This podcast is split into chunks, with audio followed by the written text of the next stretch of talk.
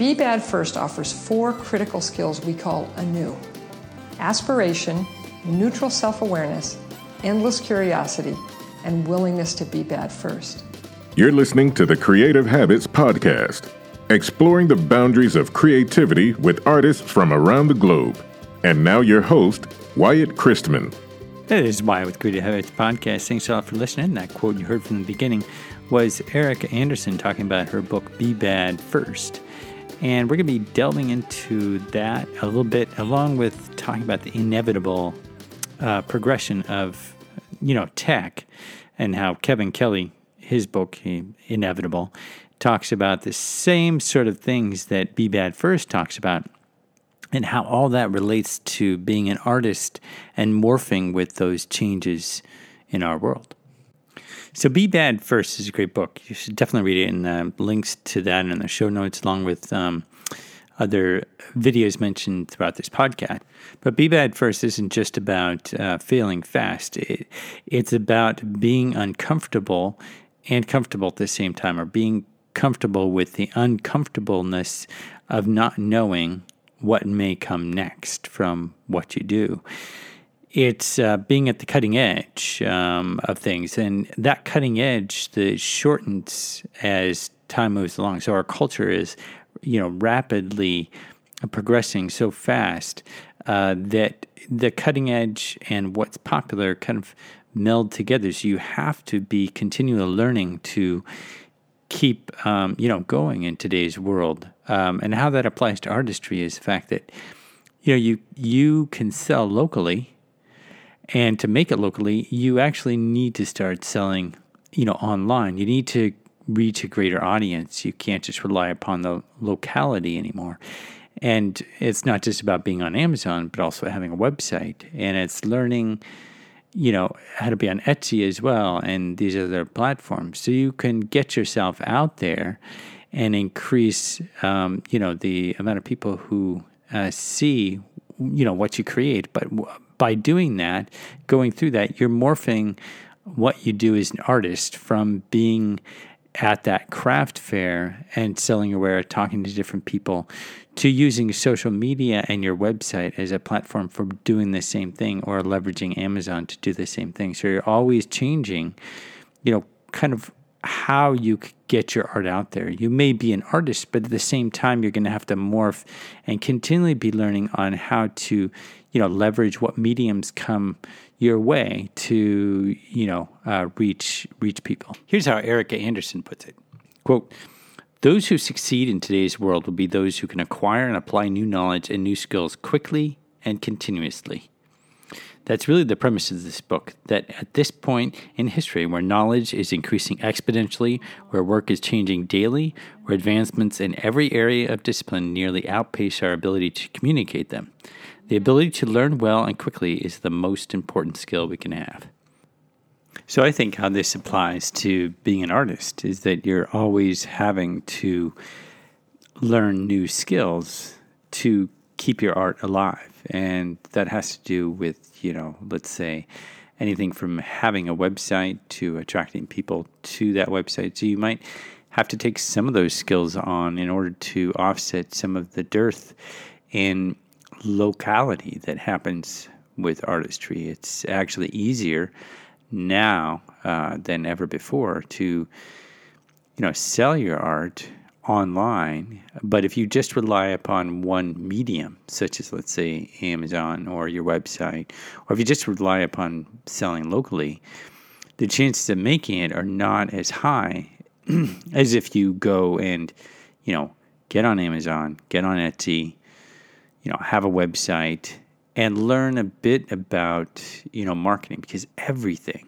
everything pretty much has to do with getting yourself out there and you're marketing whether you think you are or not you're going to be marketing locally. When you're at that local booth you're marketing your wares. Um, and so it's no different online. And even though there's some you know artists who might see it as you know slimy or something like marketing as bad and evil it's actually something you already do if you sell your ware at all. So It's just a matter of tweaking it so you can reach a larger audience. And I think uh, if you look at uh, Be Bad First, but also another book by Kevin Kelly that also talks about the iteration um, and the ongoing changes that happen with technology and work, it becomes essential for all of us to kind of take on uh, different role, roles at different times. And it's not just saying, okay, uh, I'm an artist, but you have to wear those different hats because you're an entrepreneur at heart.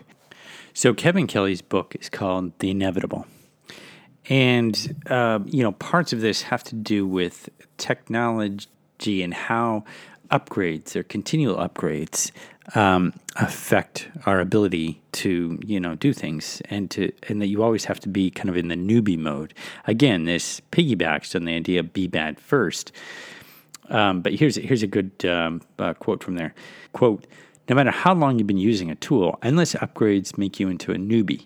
The new user often seen as clueless. In this era of becoming, everyone becomes a newbie. Worse, we'll be newbies forever. That should keep us humble. Unquote. So Kevin Kelly is talking about technology, and in a way, you know, with Be Bad first, there's uh, also talking about technology, but all of it morphs together in kind of our our minds being able to wrap around the idea of always being a newbie, because obviously you're working towards uh, a certain level of distinction within your craft or within what you do as an artist or even as uh, an entrepreneur.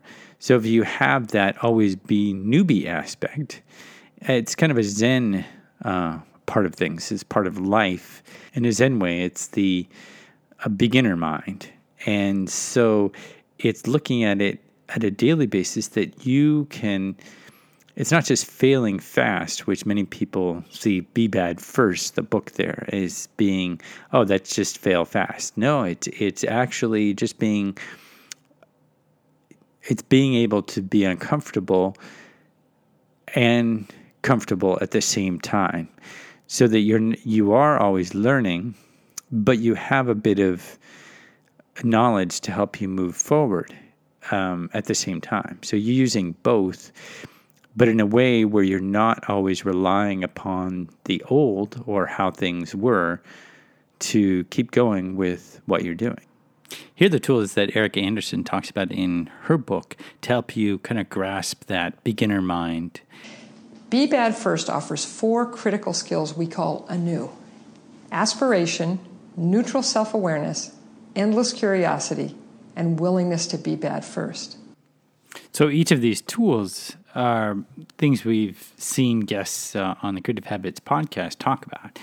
And it's great to see that come up here and be reinforced. Um, but it, it's all of it is towards kind of embracing technology um, and the changes that are happening as something helpful to to what you're doing. And it's just it's not just artistry, obviously, but um, as um, Angus Nelson had talked about in the last podcast. It's changing nature of, of work itself, of of teachers not just being teachers or um, you know whatever occupation you might have. You know you're going to be doing more things than you might think in the span of your lifetime. Um, you know, instead of just having one occupation, you'll have several, uh, and it just morphs depending on what your own needs are and also what's out there. Um, and it has to morph. Uh, you can't rely on any one area anymore. So it's being flexible to that. And uh, hope you enjoyed the, the show where we kind of went over some of that. And it's a, a continual theme. I also want to mention, you know, uh, before we sign off here, that I did uh, open up the Creative Habits Podcast store, which is at creativehabitspodcast.com slash store. And in there you can, you know, purchase any number of uh, items uh, such as sh- cool shirts. The most recent one being our Freedom T-shirt, and any sales from that uh, really helps the podcast itself. So if you wanted to help the podcast and also have something cool to wear, uh, check out the store. Again, that's creativehabitspodcast.com slash store. Um, all right. Well, see you in the next episode.